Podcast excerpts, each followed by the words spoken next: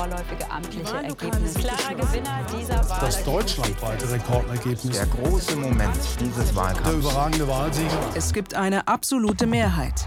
Eins trifft auf die allermeisten Politikerinnen und Politiker zu. Die Überzeugung, die besten Ideen für dieses Land zu haben. Das Problem ist, oft enden sie in Koalitionen als halbgare Kompromisse. Denn absolute Mehrheiten gibt es heute kaum noch. Bei uns schon. Wir wollen von unseren Gästen wissen, was wären ihre drei wichtigsten Projekte, wenn sie mit ihrer Partei alleine regieren könnten. Das klären wir jede Woche in diesem Podcast. Hallo an alle, die gerade zuhören. Hier ist Viktoria Reichelt und ihr hört Absolute Mehrheit. Der Podcast, der sich weniger mit tagesaktueller Politik befasst und mehr mit den großen politischen Visionen. Über die wollen wir heute sprechen. Und zwar mit diesem Gast. Kevin Kühnert sitzt für die SPD im Bundestag und ist Generalsekretär der Partei. Bekannt wurde er bereits 2018 als ziemlich lauter Juso-Vorsitzender. Da tourte er mit seiner No-GroKo-Kampagne durch die Talkshows des Landes und versuchte seine Genossinnen und Genossen davon zu überzeugen, bei einem Mitgliederentscheid gegen eine Koalition mit der Union zu stimmen. Zur GroKo kam es 2018 trotzdem und 2019 zu einem historisch schlechten Europawahlergebnis für die SPD, in dessen Folge die damalige Parteichefin Andrea Nahles zurücktrat. Und auch der damals 29-jährige Kevin Kühnert wurde als ihr Nachfolger gehandelt. Stattdessen wurde er einer der stellvertretenden Bundesvorsitzenden der Partei, bis er im Zuge der Bundestagswahl 2021 in den Bundestag einzog. Und soeben ist Herr Kühnert im Hauptstadtstudio eingezogen. Hallo, Herr Kühnert. Hallihallo. Schön, dass Sie heute bei uns sind. Ich habe mich natürlich auf diese Folge vorbereitet und als ich dafür den Deutschland 3000 Podcast mit Eva Schulz gehört habe, ist es mir wieder eingefallen, dass wir uns schon mal gesehen haben. Sie müssen okay, sich nicht erinnern, das keine ist beruhigend. Sorge. Sorry. Ich war 2019 am Tag dieser Aufnahme Praktikantin bei Deutschland 3000, ja. hatte meinen dritten Praktikumstag, habe, glaube ich, das Mikrofon dahingestellt. Und Sie waren an diesem Zeitpunkt noch Juso-Vorsitzender. Jetzt wollen wir ja heute über die Ideen für Deutschland sprechen, die in Ihren Augen das Land voranbringen. Was würden Sie sagen? Wie hat sich Deutschland verändert von 2019 bis heute? Ähm, viel mehr, als es die Zeitdauer von vier Jahren vermuten lassen würde. Ne? Also wenn man nur das Offensichtlichste nehmen, die Corona-Pandemie hat in der Zwischenzeit stattgefunden, was nicht nur eine Einschränkung in der individuellen Freiheit für uns alle gewesen ist, sondern was uns ja ähm, in puncto wirtschaftliche Entwicklung, Gesundheitssystem und anderes mehr riesige Aufgaben gestellt hat. Wir haben zwei prominente Kriege in den letzten zwei Jahren dazu bekommen. Wir haben einen Regierungswechsel in Deutschland gehabt, eine Energiekrise. Also es ist so, so viel passiert. Und ähm, ja, wie so oft würde ich mit einem Blick auf ein paar Jahre zurück sagen, äh, damals war vieles ruhiger als heute, aber vielleicht ist es auch verklärt, ich weiß es nicht. Vielleicht sagen wir das in den vier Jahren danach dann auch wieder, ne? Das ist so Vermutlich. die Zeit der multiplen Krisen. Wir wollen heute nicht so sehr über diese aktuelle Tagespolitik sprechen, sondern über Ihre politischen Ideen und Ideale für Deutschland und damit auch so ein bisschen über Sie als Person. Wer sind Sie? Was hat Sie politisiert? Warum sind es gerade diese drei Ideen? Und äh, Sie haben uns auch ein Zitat mitgebracht. Das geben wir immer als Aufgabe. Welches haben Sie mitgebracht? Ich habe ein Zitat von Willy Brandt mitgebracht. Jetzt habe ich es hier gar nicht vorbereitet. Ich habe es Ihnen natürlich ja, vorbereitet. Super, damit ich es einmal, einmal wirklich wortgetreu vortragen kann. Willy Brandt, also als guter Sozialdemokrat zitiert man fünfmal am Tag Willy Brandt. Natürlich, ja. ja. Und äh, in dem Fall mit dem Zitat, das Wesen der Demokratie ist der Prozess. Und damit ist nicht der Gerichtsprozess gemeint, sondern die Prozesshaftigkeit, also das Voranschreiten der Dinge, das Ausbaldowern, das Diskutieren. Ähm, das habe ich ganz bewusst ein bisschen als Kontrapunkt heute mitgebracht, mhm. weil ich mich zwar darauf freue, mich jetzt ähm, eine Zeit lang hier auf den Gedanken der absoluten Mehrheit einzulassen, aber weil wir dabei nicht vergessen sollten, dass es ganz gelegentlich dann doch ja mal so ist, dass man keine absolute Mehrheit hat und dann kommt diese Kulturtechnik des Kompromisseschließens zum Zuge, die unsere Demokratie auszeichnet. Mhm. Kompromisse koalieren, das ist ja etwas, was Ihre Partei gerade tagtäglich irgendwie Macht aushandelt, oft auch mit Streit nach außen. Hätten Sie dieses Zitat vor vier Jahren auch schon mitgebracht? Da erschienen Sie ja deutlich lauter, ähm, oft in, in Teilen auch extremer. Ähm, ich würde sagen, ich bin damals genauso kompromissbereit gewesen wie heute, sonst wäre ich auch nie in die SPD eingetreten. Also ich glaube, wenn man in einer Parteiendemokratie in eine Partei eintritt, ist das ein klares Statement, dass man weder ähm, durch äh, Steine werfen seine politischen Ziele durchsetzen möchte und dass man auch ähm, nicht kompromissunbereit ist, sondern dass man aushandeln will. Man fängt an, innerhalb der Partei auszuhandeln. Also als Juso-Vorsitzender habe ich mich viel gerieben mhm. an meiner eigenen Partei. Jetzt als Generalsekretär der SPD tue ich es ganz stark mit den Koalitionspartnern, aber natürlich auch mit der Opposition. So viel mal dazu. Ich bin gespannt, ob wir hinterher noch rauskriegen, äh, wann Sie die restlichen vier Male Willy Brandt dann heute zitiert haben. ähm, aber der das, Tag ist noch jung. Der Tag ist noch ganz jung. Wir sitzen hier morgens.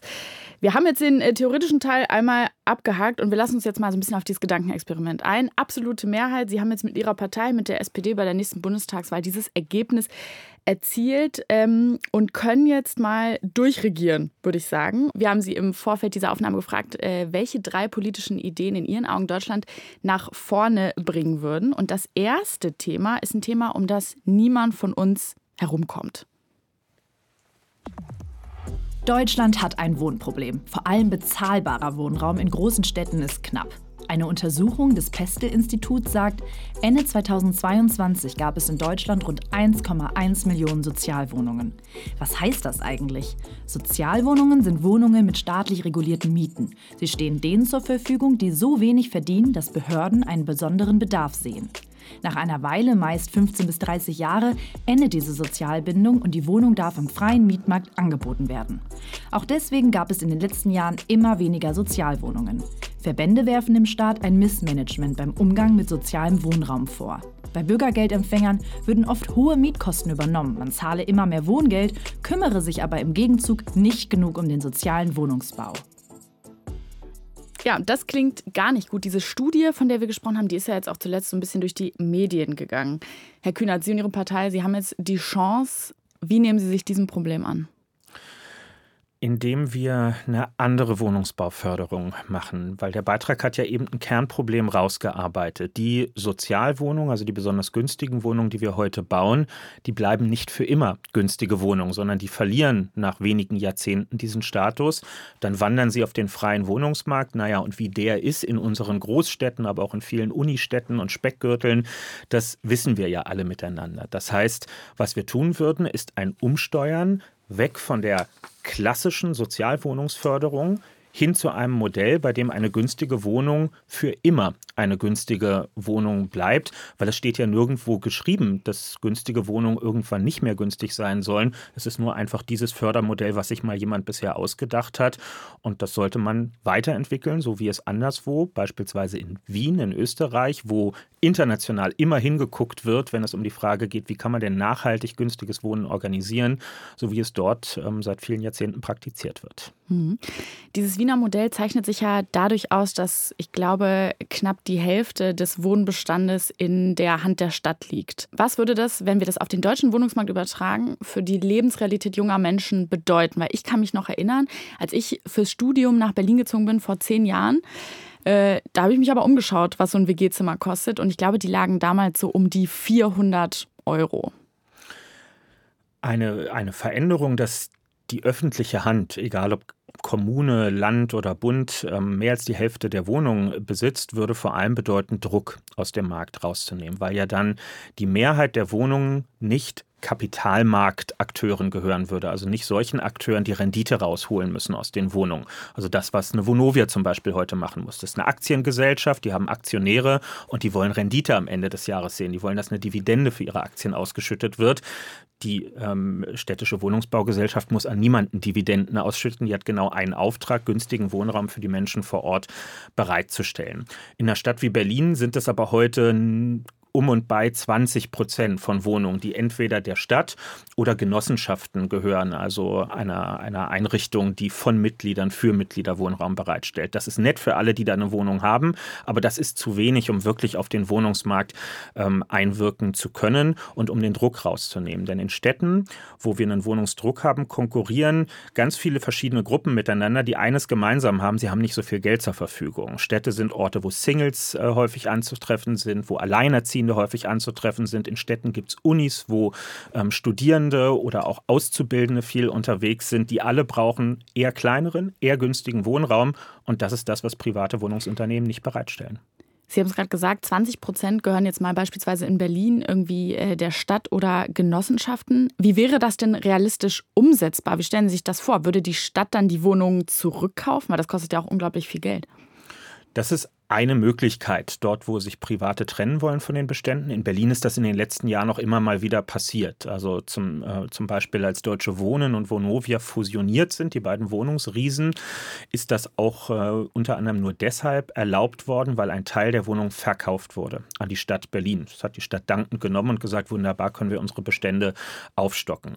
Wichtig ist aber vor allem, dass bei der Neubautätigkeit möglichst viel der neu gebauten Wohnungen eben städtischen oder gemeinwohlorientierten börsennotierten Unternehmen gehören. Das müssen übrigens nach meiner Ansicht auch bei einer absoluten Mehrheit gar nicht nur öffentliche Wohnungen sein, die dann wirklich direkt der Stadt gehören, sondern das können auch Private machen, wenn die sich in einer Rechtsform bewegen, bei der sie verpflichtet sind, dauerhaft günstige Wohnungen bereitzustellen. Wir nennen das, ähm, ähm, wir, wir nennen das Wohngemeinnützigkeit. Das ist im Prinzip wie eine Sozialwohnung. Ich fördere einen, einen Bauherren, jemanden, der Wohnraum baut, und dann ist der verpflichtet, im Gegenzug gegen steuerliche Nachlässe oder Förderung die Wohnung günstig anzubieten. Der Clou ist nur, das hört nicht nach 30 Jahren auf, sondern das bleibt für immer aber die steuerliche Förderung, die bleibt eben auch für immer. Es ist also eine Win-Win-Situation.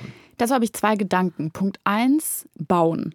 Wir haben ja nicht nur ein Problem mit Mieten und Wohnen generell, sondern wir haben in Deutschland ein ganz krasses Bauproblem. Bauen ist gerade unglaublich teuer, zum einen aufgrund äh, hoher Materialpreise, Energiekrise, da, hoher, hohe Zinsen, da kommt ganz viel zusammen. Wie würde man in diesem Modell denn Neubau irgendwie speziell nochmal fördern, beziehungsweise die Bedingungen für Bau in Deutschland verbessern? Das ist ja gerade ein großes Problem öffentliche Wohnungen können deutlich günstiger gebaut werden als das, was uns jetzt ein Aktienunternehmen im Moment erzählen würde. Das hat einen einfachen Grund, weil der öffentliche Bauherr ja keine Rendite erwirtschaften muss, muss er das in seinen Bau- und Vermietungspreisen ja auch nicht mit einpreisen. Und die öffentliche Hand kann ganz anders Kredite ähm, aufnehmen. Unternehmen wie Vonovia und andere haben häufig ähm, das Problem, dass sie über gar nicht so viel Eigenmittel verfügen. Sie müssen sich also viel Geld leihen, wenn sie neu bauen wollen. Leihen heißt, ähm, man muss Zinsen auf das Geld zahlen, was man sich leiht. Naja, und die Bauzinsen, die sind im Moment relativ hoch. Wer also viel Geld leihen muss, um davon Wohnungen zu bauen, der baut im Moment sehr teuer, weil man die Zinsen nun mal noch mitzahlen muss. Wenn ich aber ein gesundes öffentliches Wohnungsunternehmen bin, was schon Zehntausende Wohnungen in seinem Bestand hat, dann bekomme ich sehr günstig Geld bei der Bank, vielleicht auch bei einer öffentlichen Bank und dann kann ich das Bauen günstiger anbieten. Das ist ein wichtiger Schritt. Daneben kann man sich auch immer über die Absenkung von Standards unterhalten, wobei ich als jemand, der Baupolitik im Bundestag macht, sagen muss, wenn es dann konkret wird und man an die Details rangeht, dann ist das immer ein bisschen fraglich, ob das wirklich noch alle wollen. Ne? Alle sagen zum Beispiel, oh, der deutsche Trittschallschutz, der sei so international grandios. Ja, aber wenn die Leute einmal in den Niederlanden in so einem Haus mit sehr dünnen Decken gewesen sind, dann überlegen die sich noch mal dreimal, ob die das wirklich haben wollen. Mhm. Der deutsche Trittschallschutz, das ist äh, auf jeden Fall ein richtig deutsches Wort. Absolut, Wahnsinnig so ein schönes Scrabble-Wort.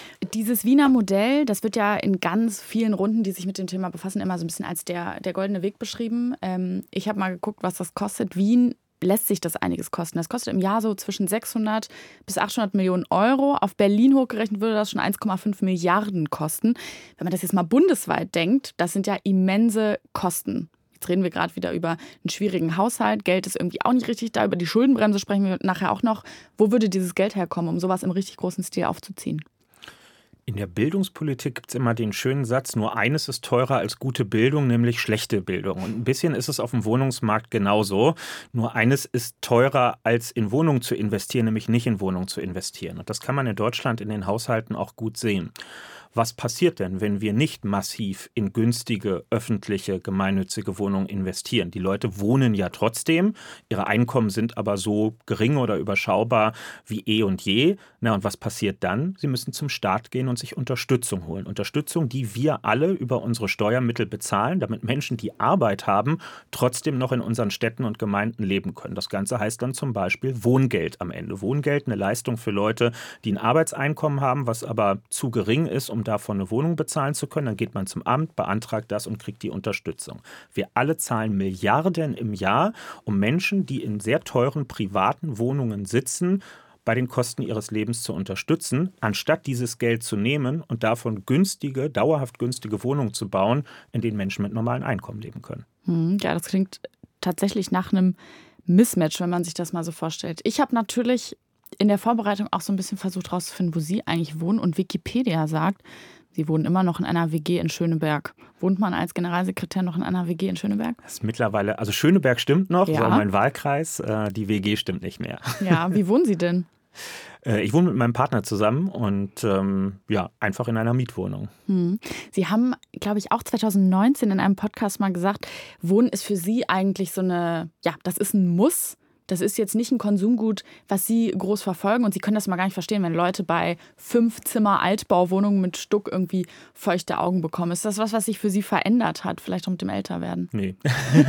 Aber das war damals, so wie auch heute, vor allem eine persönliche Präferenz. Die Leute sollen bitte ästhetisch wohnen, wie sie wollen. Wer Altbau und Stuck super findet, und die Statistik sagt, das finden sehr viele Leute super, äh, feel free, dann sind wir nicht in einer Konkurrenz miteinander. Ich finde einen gut gemachten Neubau für, für meine Zwecke deutlich besser. Jetzt ist ja äh, das Thema Wohnen für Sie ein Thema, was sich so auch ein bisschen durch Ihre Karriere zieht. Sie sind auch gerade im, im Ausschuss des Bundestages für dieses Thema. Gibt es einen Moment in Ihrem persönlichen Leben, der Sie dahingehend irgendwie politisiert hat? Äh, Vielleicht gar nicht so sehr ein Moment, aber ich bin Berliner. Und ähm, Das reicht. wer mit offenen Augen durch diese Stadt geht, und das würde, wenn ich Münchner wäre Mhm. oder Frankfurter, wäre das das Gleiche, der merkt einfach, das ist eine der ganz entscheidenden sozialen Fragen für das Zusammenleben hier in der Stadt. Sowohl individuell, ja, kann ich meine Wohnung halten, finde ich eine, wie viel von meinem verfügbaren Einkommen muss ich dafür ausgeben. Ne? Mittlerweile zahlt äh, ein Drittel der Menschen in Deutschland mehr als 30 Prozent des verfügbaren Einkommens ähm, für die Kosten des Wohnens. Und ein Drittel markieren wir eigentlich immer politisch so als das. Das sollte es nicht über, äh, überschreiten.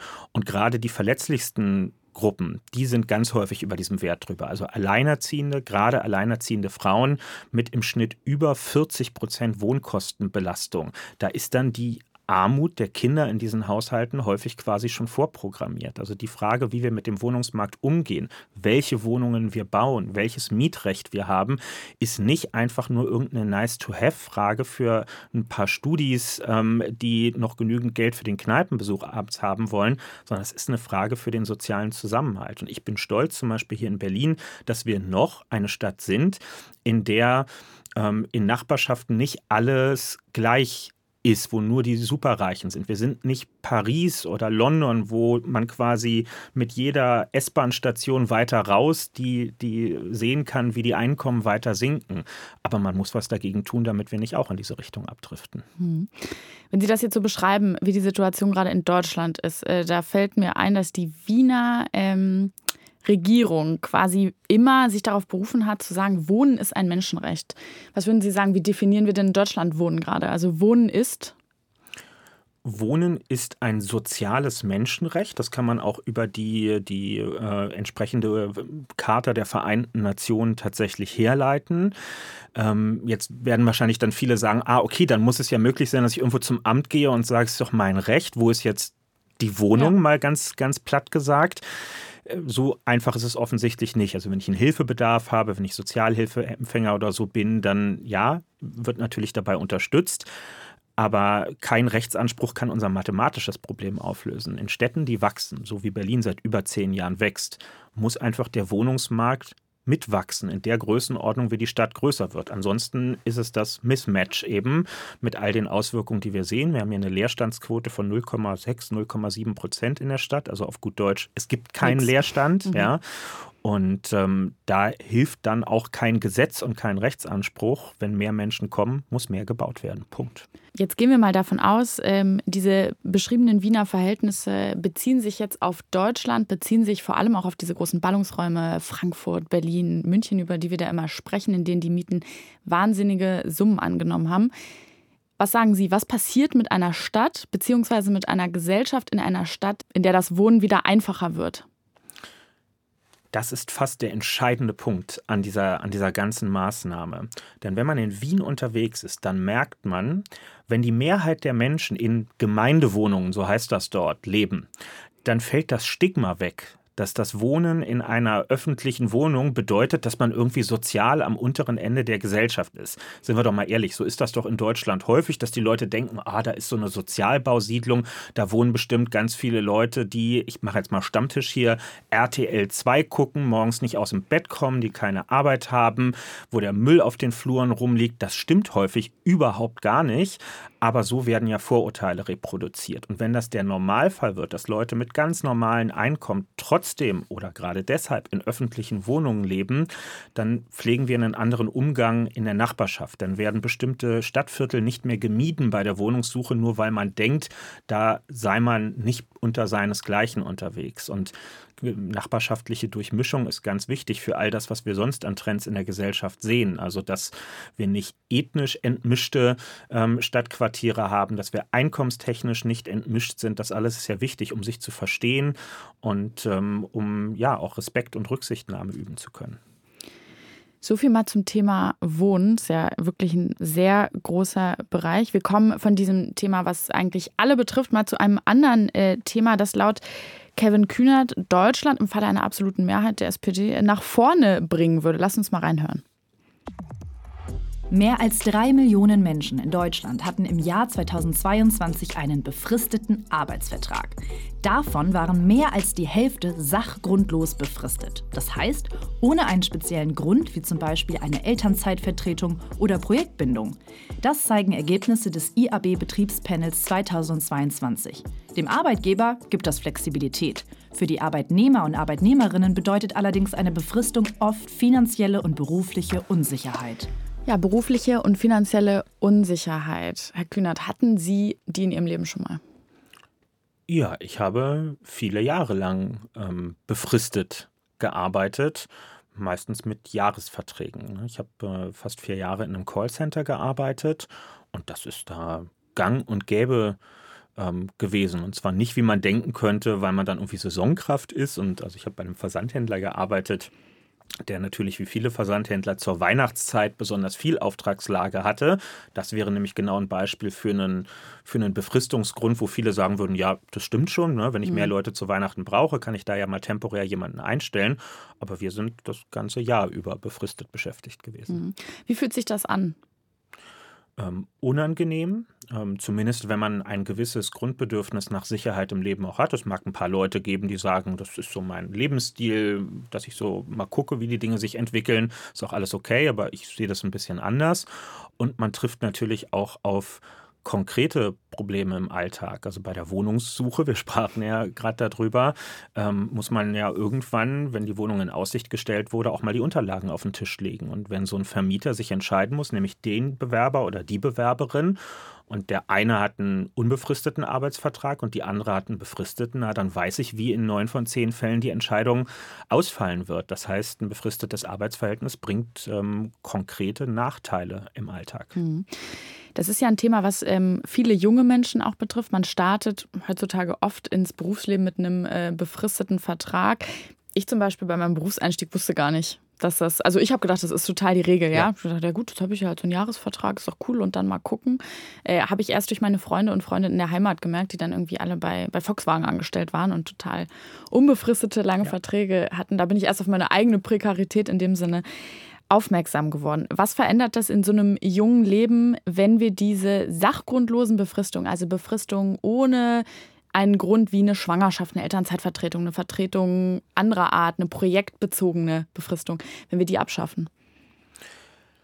Wenn wir das abschaffen, heißt das, dass Unsicherheit nicht mehr zum fast schon normalen Begleiter ähm, der, der ersten ähm, Berufsphase wird. Und das ist ja die Lebensphase, in der ganz wegweisende Entscheidungen in der Regel getroffen oder eben auch nicht getroffen werden. Also wenn ich mit Ende 20, Anfang 30 noch nie einen unbefristeten Arbeitsvertrag hatte, naja, wie werde ich mich dann zu so Lebensfragen wie gründe ich eine Familie und setze Kinder in die Welt?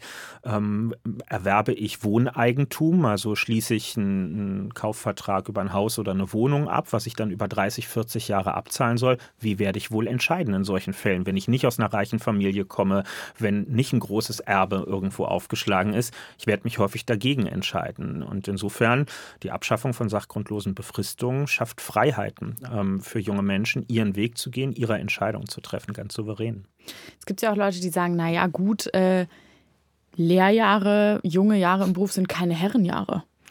Ja, das, äh, das, atmet schon die Luft der 50er Jahre, dieser ganze. Ja, riecht es ein bisschen Satz. nach Zigarettenrauch. Ja, absolut. Ne? Früher hatten wir auch einen Kaiser. Glücklicherweise haben wir ihn heute nicht mehr. Also nur weil es früher so war, muss das ja nicht ähm, so weitergehen.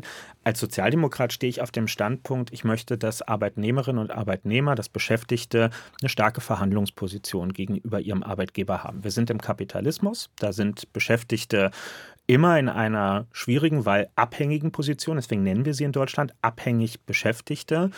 Ähm, aber unser Arbeitsrecht ist sozusagen dafür da, sie möglichst gut zu wappnen, dafür, dass sie auch was in der Hand haben. Sie haben ihre Arbeitskraft, deswegen stehen sie unter Vertrag und der Arbeitgeber hat was davon. Seine Beschäftigten schaffen Werte, auf die er angewiesen ist. Und ähm, ich stehe auf dem Standpunkt, dafür hat er ihnen auch etwas zurückzugeben. Nicht nur das monatliche Gehalt, sondern auch eine Sicherheit, eine Planungssicherheit. Das ist übrigens auch im Eigeninteresse des Arbeitgebers. Ich meine, wir sind heute in einer Gesellschaft, wir haben zwei Millionen unbesetzte Stellen. Wenn ich als Arbeitgeber scheiß Jobkonditionen anbiete, dann gehen meine Leute auch einfach irgendwann und dann habe ich auch nichts gewonnen.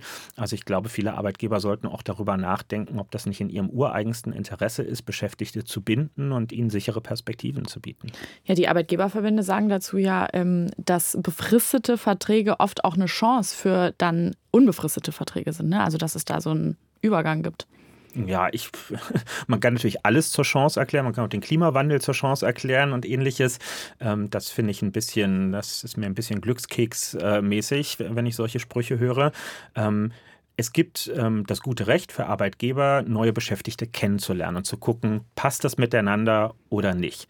Dafür haben wir eine Probezeit in Deutschland. Die ist im Arbeitsrecht abgesichert, die besteht. Und wenn in dieser Probezeit irgendwas so gar nicht funktioniert, dann kann man das Arbeitsverhältnis auch wieder beenden. Mein Eindruck ist, die sachgrundlose Befristung, mit der jeder zweite junge Beschäftigte mittlerweile ins Berufsleben einsteigt, wird einfach als so eine jahrelange Verlängerung der Probezeit ähm, betrachtet. So ist die aber nie gedacht gewesen. Übrigens gab es die auch gar nicht schon immer. Also das, was Sie eben gesagt haben, dass Ihnen das erst durch Gespräche mit Freundinnen und Freunden bewusst geworden ist, dass das nicht der Normalfall ist, das gilt auch historisch für die Bundesrepublik. Das ist erst Mitte der 80er Jahre überhaupt eingeführt worden, weil es damals ein bisschen mehr Arbeitslosigkeit gegeben hat. Und die Arbeitgeber haben sich dann durchgesetzt mit der Perspektive, naja, wenn die Arbeitslosen zurück auf den Arbeitsmarkt sollen, dann sollen die mal nicht so hohe Ansprüche haben. Besser eine befristete Anstellung als gar keine Anstellung. Ähm, wenn man dieser Argumentation folgt, dann müsste man ja heute sagen, wir haben so viel Beschäftigung wie noch nie. Wir haben fast Vollbeschäftigung, wir haben Arbeitskräftemangel. Es wäre ein guter Zeitpunkt, sich von diesem Instrument wieder zu verabschieden. Ja, stimmt. Das ist eigentlich ein bisschen konträr zum äh, Fachkräftemangel, der ja oft moniert wird. Jetzt muss es doch noch mal ein bisschen realpolitisch werden. Jetzt ist ja diese sachgrundlose Befristung ein Thema, für das sich die SPD, also ihre Partei, schon länger einsetzt. Wenn ich jetzt mal in den Koalitionsvertrag gucke, dann taucht dieser äh, Begriff Steuerung F suchemäßig äh, auf. Äh, er taucht allerdings nur einmal auf. Und zwar dann, wenn es um die sachgrundlose Befristung beim Bund als Arbeitgeber ja. geht. Und da steht auch, wir wollen das Schritt für Schritt abbauen. Richtig, das ist erstmal zu wenig. Ne? Also mehr war nicht drin in den Koalitionsverhandlungen, aber dieses Phänomen ist jetzt nicht in erster Linie eins, was in Bundesministerien besteht, sondern quer durch den ganzen Arbeitsmarkt hindurch. Ich glaube, es können sich jetzt alle denken, welcher der drei Koalitionspartner nicht so ein großes Interesse am Thema sachgrundlose Befristung und deren Abbau hatte. Für unsere jungen Zuhörer und Zuhörerinnen, die sich das vielleicht jetzt gerade nicht denken können, wer ist es denn? Das ist die FDP, mhm. die da ähm, auf klar auf Arbeitgeberseite in der Argumentation ähm, unterwegs ist. Äh, Freiheit ist also in dem Fall vor allem die Freiheit des Arbeitgebers, äh, über seine Beschäftigten frei verfügen zu können und nicht die Freiheit der Beschäftigten, ihr Leben ähm, möglichst gut gestalten zu können. Das das muss man dann einfach wissen, wenn man über den Freiheitsbegriff diskutiert. Beim Bund ist das tatsächlich jahrelang und zum Teil noch immer ein Problem, dass der nicht mit gutem Beispiel vorangeht. In manchen Ministerien sind viel zu viele Projektjobs eingerichtet worden. Also die rechtliche Situation ist ja so, es gibt sachgrundlos befristete Arbeitsverhältnisse und es gibt begründet befristete Arbeitsverhältnisse. Manche davon sind total einleuchtend. Also meine Beschäftigten hier im Deutschen Bundestag, für mich als Abgeordneter, sind befristet, weil mein Job befristet ist. Ja, ich bin ja nur auf vier Jahre gewählt ähm, und insofern kann ich denen auch nur so lange erstmal eine Jobperspektive bieten. Sagen alle, klare Sache. Gleiches gilt für eine Elternzeitvertretung beispielsweise. Dass man aber Projekte, die öffentlich gefördert werden, jedes Jahr die Förderung neu beschließen muss und das schlussendlich bedeutet, dass die Leute, die dann in diesem Projekt arbeiten, immer nur auf ein Jahr einen Arbeitsvertrag haben, das ist etwas, von dem wir schrittweise jetzt wegkommen wollen, weil das für die Leute halt ganz schlimm ist. Ne, jetzt, jetzt zum Beispiel haben wir den Haushalt für dieses Jahr 2024, den beschließen wir jetzt erst, während das Jahr schon läuft. Das heißt, da haben Leute Weihnachten mit ihren Familien gefeiert, die kurz vor Jahresende nicht rechtssicher wussten, ob es ihren Job im neuen Jahr noch geben wird. Und das geht so nicht. Hm. Wenn wir jetzt über so äh, Koalitionsverhandlungen sprechen, über die wird auch in ganz vielen anderen Medien gerade äh, gesprochen, dann merken wir jetzt schon, es geht immer um politische Ideale und um auch Schlüsselbegriffe, die wir in der Demokratie so verhandeln, wie Freiheit, die aber parteipolitisch sehr unterschiedlich besetzt sind. Was würden Sie denn sagen, was ist denn eine sozialdemokratische Freiheit? Ja, es gibt ja immer diese, diese historische Herleitung, spricht man von Freiheit von oder Freiheit zu etwas. Ne? Und die ähm, liberale Partei in Deutschland, die FDP, hat einen sehr starken Fokus auf Freiheit von, Freiheit von staatlichen Regeln, Eingriffen, Steuern, die erhoben werden. Ähm, der sozialdemokratische Begriff ist stärker Freiheit zu. Das heißt, wir wollen Menschen dazu befähigen, freie Entscheidungen ähm, treffen zu können. Zum Beispiel einen Arbeitgeberwechsel, einen Wohnort Wechsel, Kinder in die Welt setzen und anderes mehr. Und um zu dieser Freiheit zu befähigen, brauchen sie materielle Mittel. Also sie müssen Einkommen haben, von dem man Kaufentscheidungen zum Beispiel frei treffen kann. Sie müssen über Bildung, Kompetenzen, auch Unterstützung verfügen, äh, um frei entscheiden zu können. Das sind vielleicht die beiden Perspektiven. Ich würde aber sagen, die FDP würde mit ihrem Freiheitsbegriff jetzt die, also Personen Personen zu bemächtigen, sich frei zu entscheiden, da würde die FDP doch auch mitgehen, oder? Die sind ja auch sehr ja. auf das Subjekt, auf das Individuum, auf persönliche Freiheitsrechte aus. Natürlich gibt es Überschneidungen ähm, auch zwischen den, den Freiheitsbegriffen. Ähm, Aber ich will es mal in meinen Worten sagen, ähm, jetzt wenn man jetzt einfach nur sagen würde, Deutsch, wir nehmen Deutschland so, wie es ist und schaffen einen Großteil der Regeln, sprich Gesetze und ähnliches ab. Und dann verkauft man das als Freiheit, weil es gibt ja jetzt weniger Regeln und jetzt kann ja jeder mal so, außer Mord und Totschlag, kann ansonsten jetzt jeder machen, was er will dann hat natürlich nicht jeder die gleiche Freiheit, weil nicht alle die gleichen Startchancen haben. Manche qua Geburt, zum Beispiel durch eine Behinderung oder eine, die im Leben dazugekommen ist. Manche kommen aus reichen Elternhäusern, wo man eine riesen Erbschaft bekommt, andere kommen mit Null Startkapital. Ja, manche haben nicht Deutsch als Muttersprache, andere schon. Die Liste wäre endlos fortzusetzen. Das heißt, die Ungleichheit der Startbedingungen, ähm, die anzugehen und stärker anzugleichen. Das ist ein sozialdemokratisches Motiv, nicht mit dem Ziel, den genormten Menschen zu haben. Uns geht es nicht darum, dass alle 2823 Euro verdienen und in einer 63 Quadratmeter Wohnung leben. ohne Stuck. Ohne Stuck mit anderthalb Wochen Urlaub im Jahr. Das ist nicht das, was wir mit der Gleichheit von Menschen meinen. Aber gleiche Chancen ähm, zu schaffen, eben auch materiell, finanziell, was Einkommen und Vermögensfragen ähm, angeht, das ist, glaube ich, etwas, was wir viel stärker betonen, als es eine, äh, eine FDP tut. Wir kommen mal zum dritten Thema, das Kevin Kühnert hier einbringt bei der absoluten Mehrheit. Also eine dritte Idee, eine dritte Maßnahme, die in Kevin Kühnerts Augen Deutschland zu einem besseren Deutschland machen würde. Die Schuldenbremse sorgt seit ihrer Einführung 2009 immer wieder für Streit in der öffentlichen Debatte. Sie diszipliniert den deutschen Staat dazu, nur bis zu einer bestimmten Grenze neue Schulden zu machen und diese dann zeitnah zurückzuzahlen. Wegen zahlreicher Notlagen wie der Corona-Pandemie oder der Energiekrise wurde die Schuldenbremse zuletzt viermal hintereinander ausgesetzt. 2024 soll sie wieder eingehalten werden. Jedoch behält es sich die Regierung laut Bundeskanzler Olaf Scholz vor, sie zum Beispiel bei einer Verschlechterung der Lage der Ukraine im russischen Angriffskrieg erneut auszusetzen. Die Schuldenbremse, ein viel besprochenes Thema der letzten Wochen. Herr Kühnert, was machen wir mit dieser Schuldenbremse? Wir reformieren sie. Ähm, ich bin nicht für Abschaffen weil ich durchaus auch dafür bin, dass wir unnötige Schulden vermeiden, also Schulden zum Geld rauswerfen, um jetzt mal ganz platt gesagt, um irgendwelche Klientelgruppen, von denen man sich Stimmen erhofft, zu begünstigen. Was heißt das ganz konkret? Was wäre da ein Beispiel? Naja, man stelle sich vor, irgendeine Partei tritt zur Wahl an und sagt, wenn wir gewählt werden, dann werden an alle Menschen, deren Nachnamen mit M beginnt, werden 2000 Euro ausgezahlt und dann wählen die alle diese Partei und dafür wollen wir dann Schulden aufnehmen. Das ist natürlich Unfug, das ist ja nicht nachhaltig. Daraus wird ja gesellschaftlich nichts, es wird kein Wert geschaffen, sondern es wird nur irgendjemand beschenkt. Sowas muss ein Staat verhindern und dass es dafür eine gesetzliche Grundlage gibt, das halte ich für genau richtig. Das Problem mit unserer aktuellen Schuldenbremse ist, die schützt uns nicht nur vor allgemein, nach allgemeiner Auffassung unnötigen Ausgaben, sondern sie hindert uns an Investitionen. Die Schuldenbremse ist nämlich blind für den Zweck einer Ausgabe in Deutschland. Sie guckt im Moment einfach nur darauf, wird zu viel Geld ausgegeben? Wenn ja, dann stopp. Dann wird das verboten an dieser Stelle. Ob sich hinter dieser Ausgabe die Ertüchtigung unserer maroden Schienennetze in Deutschland befindet ähm, oder die Vergoldung des Bundeskanzleramtes, was ja jetzt ganz offensichtlich zwei Dinge von sehr unterschiedlichem Nutzen sind, dafür interessiert sich unsere Schuldenbremse im Moment nicht und deswegen ist sie in ihrer jetzigen Form untauglich für die Aufgaben, vor denen wir stehen. Das heißt, Ihr Reformvorschlag wäre, die Sinnhaftigkeit der angestrebten Investitionen zu hinterfragen. Also es bräuchte in der Schuldenbremse noch einen Mechanismus, der sich die Zweckmäßigkeit der Ausgabe anguckt. Das ist absolut so. Ich bin dafür, dass laufende Ausgaben, die Sozialleistung, die der Staat zu tragen hat, Ausgaben in unserem Bildungssystem, auch der Erhalt unserer Infrastruktur, also Reparaturen oder Erneuerung dessen, was schon da ist, so etwas muss aus dem sogenannten Kernhaushalt, aus dem, den wir jedes Jahr aufstellen, geleistet werden. Ich möchte, dass wir Kreditaufnahme stärker ermöglichen für die Dinge, die Einmaligkeitswert haben.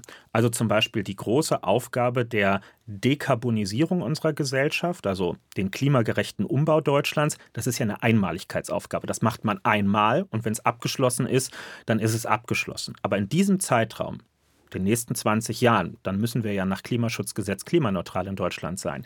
In diesen 20 Jahren fallen Kosten an, die sind in den letzten 20 Jahren nicht angefallen, die werden auch nicht in den 20 Jahren danach anfallen, die sind jetzt einmal da. Und ich finde, der Staat muss das machen können, was jeder Private auch machen würde, wenn eine einmalige Anschaffung anfällt, die langfristige Werte schafft dann geht man zur Bank und nimmt einen Kredit auf. Bei keinem Privaten würde man sagen, der überschuldet sich. Man würde immer sagen, der trifft eine Investition in die Zukunft. Nur beim Staat. Da sagen dann alle, der macht jetzt Schulden und das sei ganz äh, unmöglich. Das sehe ich anders. Hm. Wir sprechen jetzt seit Wochen immer über diesen Mechanismus und äh, ich war geschockt, als ich gestern in einem Gespräch äh, mit einem Freund äh, festgestellt habe, dass der nicht, eigentlich nicht so genau weiß, wie die Schuldenbremse funktioniert. Und ich würde sagen, das ist jetzt auch irgendwie so akademisch Berliner Großstadtpublikum, äh, guckt vielleicht auch mal die ein oder andere Talkshow. Deswegen würde ich gern so ein bisschen von diesem Mechanismus mal wegkommen. Wir sprechen immer wahnsinnig viel über diesen Mechanismus, aber nicht so sehr, was dann auf der anderen Seite steht. Wir sprechen immer wieder von einem Investitionsstau, den haben Sie gerade auch schon angesprochen. Und da kommen mal ganz viele Begriffe. Also Dekarbonisierung, Klimaschutz. Bildung, Infrastruktur. Mal angenommen, diese Schuldenbremse würde jetzt nach ihrer Art reformiert werden. Es würde sich die Zweckmäßigkeit dieser Investition angeguckt. Was sind denn dann die ersten Projekte, die Sie finanzieren würden, die Sie angehen würden? Da würden aus meiner Sicht insbesondere was die Infrastrukturen in Deutschland angeht, also Verkehrsinfrastrukturen, Schienennetze, Straßen, jetzt nicht jede Dorfstraße vor Ort. Das ist auch gar nicht in Zuständigkeit des Bundes. Aber ähm, dort, wo es um, äh, um übergeordnete ähm, Zwecke geht, also bei den Schienennetzen geht es darum, dass wir die Mobilitätswende in Deutschland schaffen. Wenn es kein gutes Schienennetz gibt, gibt es keinen guten Bahnverkehr, dann steigen die Leute dort nicht um. Wenn die Schienennetze nicht gut sind, dann wird auch nicht sukzessive der Güterverkehr auf die Schiene verlagert. Das heißt, es fahren weiter irrsinnig viele LKWs durch Deutschland hindurch. Also dort Investitionen, wo es darum geht, geht, ähm, Vorgaben, die wir uns gemacht haben, zum Beispiel im Klimaschutzgesetz, ähm, tatsächlich auch erreichen zu können. Es geht aber auch darum, unabhängiger zu werden. Also wir investieren ja jetzt beispielsweise als Staat in manche Wirtschaftszweige, damit hier Ansiedlungen stattfinden, in der Chipindustrie oder auch in der Batteriezellenproduktion für die Autos der Zukunft. Ähm, also dort, wo wir politisch entscheiden, hier ist eine Branche mit einem besonderen öffentlichen Interesse, weil wir zum Beispiel sehen, dass wir diese Komponenten brauchen, Chips, für die Automobilindustrie. Und wenn wir sie nicht in Deutschland produzieren, dann sind wir auf Länder angewiesen, bei denen wir nicht so genau wissen, wie entwickeln die sich politisch, erpressen die uns irgendwann mit solchen Lieferungen. Das haben wir ja rund um den Ukraine-Krieg gesehen. Ne? Wenn man so etwas Wichtiges wie Energie fast nur aus einem Land, nämlich aus Russland, bezieht und dann bricht diese Verbindung zusammen, dann ist man ganz schön angemeiert, um es mal vorsichtig zu sagen. Also um sowas zu verhindern, dort zu investieren, auch das wäre ein Zweck, den ich da drin äh, verorten würde. Also Infrastruktur, Wirtschaft, auch hinsichtlich Klima, Klimaschutz. So in die Richtung. Genau, dort, mhm. wo Gesetze bereits auf den Weg gebracht wurden, wo man sich darauf verständigt hat, hier besteht gesellschaftlicher Handlungsbedarf. Mhm. Jetzt nochmal einen Schwung in die Realpolitik. Auch bei diesem Thema scheiden sich ja so die Geister auch gerade in der Koalition aufgrund unterschiedlicher Verständnisse von Begriffen. Der Koalitionspartner FDP, der ist ja strikt gegen eine Aufweichung der Schuldenbremse, strikt gegen ein Abschaffen der Schuldenbremse. Weil die FDP immer sagt, ey, was wir jetzt an Schulden heute machen, das müssen Generationen von morgen zahlen. Und die FDP labelt das ja für sich unter dem Begriff Generationengerechtigkeit. Das macht ja schon Sinn, ne? dass man sagt, gut, wenn für unsere Ausgaben, was sollen meine Enkelkinder für die Ausgaben von heute zahlen? Diese Aussage zeigt für mich, dass wir einen falschen ähm, Schuldenbegriff in Deutschland haben. Als Schulden klassifiziert die FDP mit dieser Aussage ja nur die Schulden, die im Staatshaushalt verortet sind. Meine Sichtweise ist, dass wir im Moment nicht ausreichend investieren. Das sind Schulden. Die kaputten Straßen, die im internationalen Vergleich mangelnde Digitalisierung in Deutschland, die zu großen Klassen, die wir in deutschen Schulen haben im Vergleich zu Finnland oder anderen, das sind Schulden, die wir ähm, den zukünftigen Generationen mit aufgeben. Das ist eine zum Teil kaputte Welt, die wir hinterlassen, nur damit irgendwelche Finanzminister, nicht nur Herr Lindner, sondern auch schon andere davor, sich hinstellen können und sagen können, ich habe die schwarze Null eingehalten, ich habe so wenig Schulden gemacht wie noch nie. Aber so würde ja privat keiner handeln. Also auch in der Familie, das wäre doch keiner stolz zu sagen, in wenigen Jahren werde ich meinen Kindern ähm, ein ausgeglichenes Konto übergeben, aber das Familienhäuschen Häuschen, was sie bekommen werden, in das habe ich Jahrzehnte nicht investiert. Da regnet es zum Dach rein, da sind die Fenster einfach verglast und im Garten stapelt sich der Sperrmüll. Das würde niemand als was Tolles begreifen, nur in der Politik argumentieren wir so. Jetzt gibt es ja aber die Schuldenbremse seit 2009 als eine Reaktion auf diese krasse Finanzkrise, die es damals gab, 2008. Die hat man ja eingeführt, um so Staatsverschuldungen wie jetzt in unseren Nachbarländern, Italien, äh, Portugal, die haben sich damals wahnsinnig, äh, Italien, äh, Griechenland. Die haben sich damals wahnsinnig äh, verschuldet, um sowas aufzuhalten. Das hatte ja schon einen politischen Zweck damals. Ja, aber wir, wir reden ja über die Schuldenregel jetzt in Deutschland. Und man muss einfach mal sagen, der Schuldenstand in Deutschland, der liegt bei etwas über 60 Prozent. Was heißt das? Schuldenstand bemessen wir immer so, ähm, die, die Menge unserer Schulden in Vergleich gesetzt zu unserer jährlichen Wirtschaftsleistung, das ergibt den Schuldenstand. Also unsere Gesamtschulden in Deutschland entsprechen etwas über 60 Prozent einer Wirtschaftsleistung in einem Kalenderjahr. Das ist unter den großen weltweiten Industrienationen, den G7, der niedrigste Schuldenstand.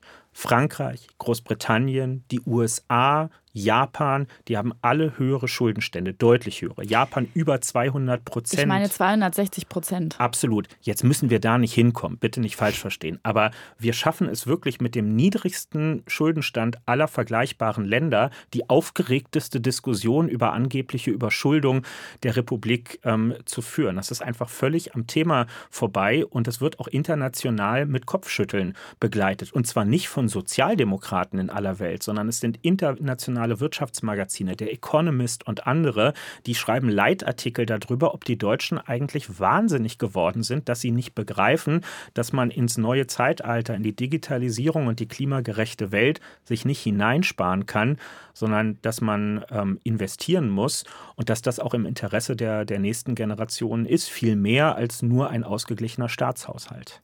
Auch wieder eine sehr deutsche Diskussion. Der Deutsche spart sich zu Tode.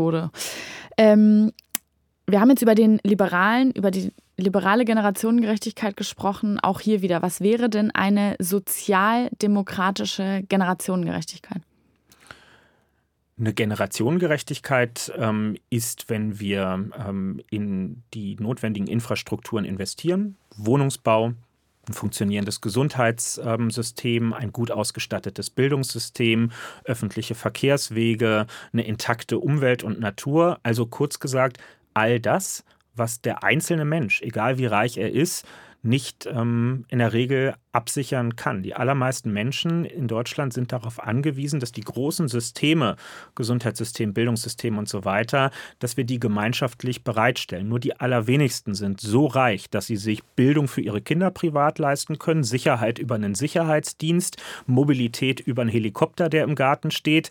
Das, das können wir an drei Händen abzählen, die Leute, die das können. Die meisten brauchen eine funktionierende öffentliche Infrastruktur und die muss bereitgestellt und intakt gehalten werden. Darauf müssen staatliche Ausgaben ähm, ausgerichtet sein ähm, und natürlich auch, dass die Politik sich Gedanken macht, was soll das Geschäftsmodell in Deutschland eigentlich sein. Ne? Also wo sind wir so gut im internationalen Vergleich, dass wir darauf setzen sollten, dass unsere Wirtschaft dort unterwegs ist und denen dann, mir geht es nicht um eine Staatswirtschaft, aber denen so gute Bedingungen bereitzustellen, dass wir performen können, dass die Arbeitsplätze in diesen Feldern ähm, auch gesichert sind. Wenn wir noch mal so ein bisschen bei der Sozialdemokratie an sich bleiben, ähm, hat sich für Sie, Sie sind mit 15 in die SPD eingetreten, das ist korrekt. Ja, ne? korrekt. Hat sich der Begriff der Sozialdemokratie auch verändert? Weil wir erleben ja immer wieder, dass bestimmte politische Zeiten bestimmte politische Antworten brauchen, die ändern sich im Laufe der Zeit. Das haben, glaube ich, viele von uns erlebt jetzt durch diesen russischen Angriffskrieg. Also Menschen, die äh, sich klar gegen Waffenlieferungen ausgesprochen haben, haben auf einmal gesagt, wir müssen die Ukraine unterstützen, Waffen dahin, auch zur Verteidigung etc. Ähm, wie hat sich der Begriff der Sozialdemokratie für Sie ganz persönlich verändert? Oder ist das noch genau der gleiche, die, genau die gleiche Definition wie damals, als Sie mit 15 eingetreten sind? Die Sozialdemokratie ist ja eine Grundwertegemeinschaft. Diese Grundwerte sind Bleiben. unverändert. Ne? Also uns gibt es seit 160 Jahren. Und zwar nicht, weil die Herausforderungen die gleichen sind wie vor 160 Jahren. Wir sind ja nicht mehr im Industriezeitalter des 19. Jahrhunderts. Aber die Werte, die kann man ja immer wieder auf die neue Zeit anwenden. Trotzdem lernt man dazu. Also das, was Sie ansprechen mit dem Ukraine-Krieg und der Reaktion, auch mit Waffenlieferungen. Ja, wenn Sie vor zehn Jahren das einer Versammlung von so Sozis erzählt hätten, hätten die wahrscheinlich gesagt, also nee, sowas machen wir nun nicht. Ähm, heute machen wir es doch ähm, und die allermeisten auch aus Überzeugung, weil man halt einfach die Bilder sieht und sagt, unser Werben für den Frieden ist ehrlich und echt und das ist auch eine Überzeugung. Aber in dem Moment, wo ein Land bewaffnet in ein anderes völkerrechtswidrig einfällt, bringt es ja nichts, denen eine Volkshochschulvorlesung ähm, über Frieden zu halten, sondern da muss ja erstmal praktisch dafür gesorgt werden, dass da kein Völkermord ähm, oder Vergleichbares stattfindet. Und da haben wir sicherlich ja dann auch eine, eine Perspektive geändert. An anderen Stellen erlebt aber auch sozialdemokratisches Gedankengut ein Revival, wo ich vielleicht vor 15, 16, 17 Jahren, als ich eingetreten bin, wo das eher so ins Hintertreffen geraten ist. Also die Wichtigkeit von sozialen Sicherungssystemen, dass wir uns absichern, dass es einen Sozialstaat gibt gegen die Risiken des Lebens. Das ist ja so Ende der 90er, Anfang der 2000er Jahre war so die Stimmung, anything goes, der Staat soll mal sich zurückhalten, der Markt regelt ganz vieles. Naja, und dann kamen Finanz- und Wirtschaftskrisen oder jetzt auch Corona. Und viele Leute haben gemerkt, uh, dass ich jeden Monat in so eine Arbeitslosenversicherung einzahle und daraus ein Kurzarbeitergeld zum Beispiel bezahlt werden kann, wenn mal nicht gearbeitet werden kann. Das ist schon eine ziemlich gute Sache. Zu Beginn von Corona sind in den USA 40 Millionen Menschen in die Arbeitslosigkeit gegangen. In Deutschland sind ein paar Millionen Menschen in die Kurzarbeit gegangen. Der Arbeitsplatz blieb erhalten und danach konnte weitergearbeitet werden. Das zeigt, glaube ich, schon, ähm, diese, dieser Gedanke von Sozialdemokratie ist absolut nicht aus der Zeit gefallen. Wir sind jetzt durch drei Themen durchgegangen. Einmal durch eine neue Wohnpolitik, Fokus auf Sozialbau, auf ein sozialeres Wohnen, durch die Abschaffung der sachgrundlosen Befristung für mehr Sicherheit auf dem Arbeitsmarkt und äh, durch die Reform der Schuldenbremse, wo Sie sagen, uns, mir, der SPD ist es wichtig, in die Zukunft zu investieren und nicht auf die schwarze, auf der schwarzen Null zu verharren. Das ist jetzt Ihre Idee von einem Deutschland, was Sie als ja, was Sie als progressiv bezeichnen würden. Jetzt haben sich diese drei Maßnahmen ja ausgesucht. Warum gerade die? Man hätte ja auch noch die große Bildungsreform einbringen können, oder? Absolut. Ich habe also ich natürlich, als die Anfrage kam, äh, auch echt lang überlegt und ich hätte 20 Sachen nennen können. Ich habe mich für die drei entschieden, weil ich als Sozialdemokrat davon überzeugt bin, dass ähm, unsere Gesellschaft wie wir das dann immer so ein bisschen verquast nennen, materielle Grundlagen braucht. Also um darauf ein tolles Bildungssystem aufbauen zu können, individuelle Freiheiten, Verwirklichung, Kunst und Kultur, braucht es materielle Grundlagen, die bestehen darin, wie die Arbeitsgesellschaft aufgestellt ist, also wie es den Menschen in ihrer Arbeit geht und ob sie davon leben können, ähm, ob sie einen Rückzugsraum für Privatheit haben, den sie sich leisten können, ihre Wohnung, ihr Dach über dem Kopf, ähm, ihre Privatsphäre ähm, und ob es eine öffentliche Hand gibt, die in der Lage ist, ähm, handlungsfähig zu sein, handlungsfähig für die Gemeinschaftsaufgaben, aber auch zur Abwendung von Krisen, die zum Teil gar nicht absehbar sind.